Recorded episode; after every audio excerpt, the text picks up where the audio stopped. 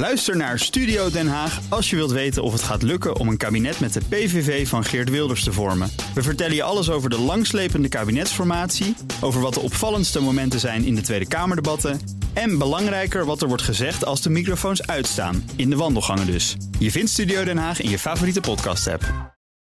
The Donald Show.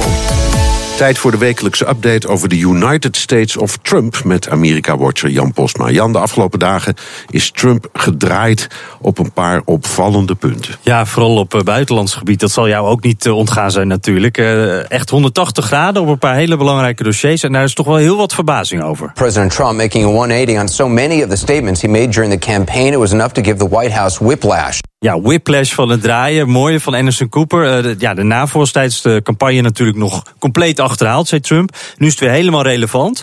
Uh, dat zei hij toen uh, Stoltenberg bij hem langskwam in het Witte Huis. En dat komt volgens Trump omdat de NAVO zich op nieuwe dingen is gaan richten.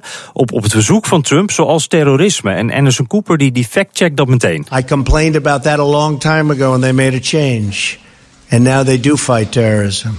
I said it was obsolete. It's no longer obsolete. For the record, NATO did respond to terrorism, and NATO forces have fought and died in Afghanistan. Ja, dus NAVO uh, is helemaal niet zo hard veranderd als Trump hier beweert, zegt Cooper. Nee, heeft hij gelijk. Hm. Uh, en dan uh, Rusland en China. Want ja. die zijn er ook nog. Ja, die waren er ook ja, nog. En daar ja. gebeurde ook wat.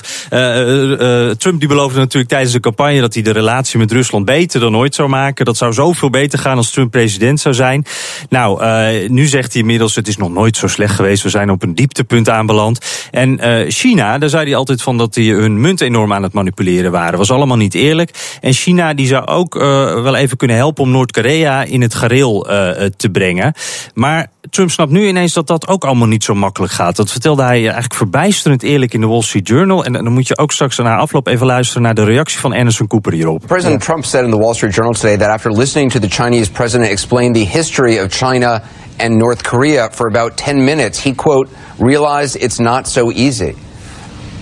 I mean, is that I, I, I I, I, I, help say, him, I, I'm help him, speechless. I really am speechless. I don't know why. I... Ja, die Anderson Cooper die komt er niet helemaal meer uit. Het stond er gewoon in de krant dat Trump eigenlijk, toen hij de uitleg had gehad, snapte hij ineens wel dat het allemaal wel ingewikkeld uh, lag. En het begin van deze serie aan, aan flip-flop, zoals ze dan in Amerika zo mooi zeggen, dat begon natuurlijk vorige week bij die raketten op die Syrische basis, naar, naar die gifgasaanval. En Trump die werd gevraagd tijdens een persconferentie, ging Assad nou voor u over een rode lijn? Natuurlijk een duidelijke verwijzing naar Obama. En Trumps reactie laat zien hoe, hoe Trump dan ook denkt erin. Hij wil vooral beter zijn dan Obama. En dat ziet ook Trevor Noah van The Daily Show. Uh, it crossed a lot of lines for me. That crosses many, many lines beyond the red line. Many, many lines. I'm sorry, man. Like, does this guy always have to have the most of everything? No, who brags about having the most lines? Who does that?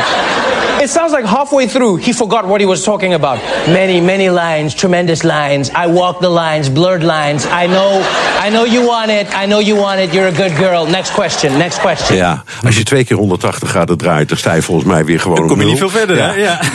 Er zijn een aantal analyses waarom Trump die mening nou verandert. Ja, en, en niemand weet natuurlijk wat het antwoord is. Hè? Wij ook niet. Het is Trump being Trump, dus dat kan elk moment weer veranderen. Maar ik vond deze wel interessant. Axios, die website, die had wel een mooie, die zeggen... Uh, dit hadden we eigenlijk aan kunnen zien komen. Want Trump die gaat altijd waar het applaus is. En hij komt er nu achter, op dit moment als president... dat hij meer applaus krijgt als hij zich gedraagt als een president. En dat is natuurlijk wat anders dan de populistische kandidaat. Hij zou nu de gewone president worden. Maar ja, goed, wat ik zei, dit blijft natuurlijk Trump. Dit is een, een, een ja, theorie die we al vaker hebben gehoord. En een week later was alles weer anders, dus we zullen het zien. In ieder geval, Alec Baldwin, die speelde dit weekend weer eens Trump in Saturday Night Live. En hij vat Trumps week wel heel mooi samen. I just had an amazing week, folks. I met with leaders from China, Egypt, and Jordan. Gorsuch was confirmed. The media is saying nice things, and no one is talking about Russia. well, what a difference just 59 Tomahawk missiles can make. 59 kruisraketten. Dankjewel, Jan Posma.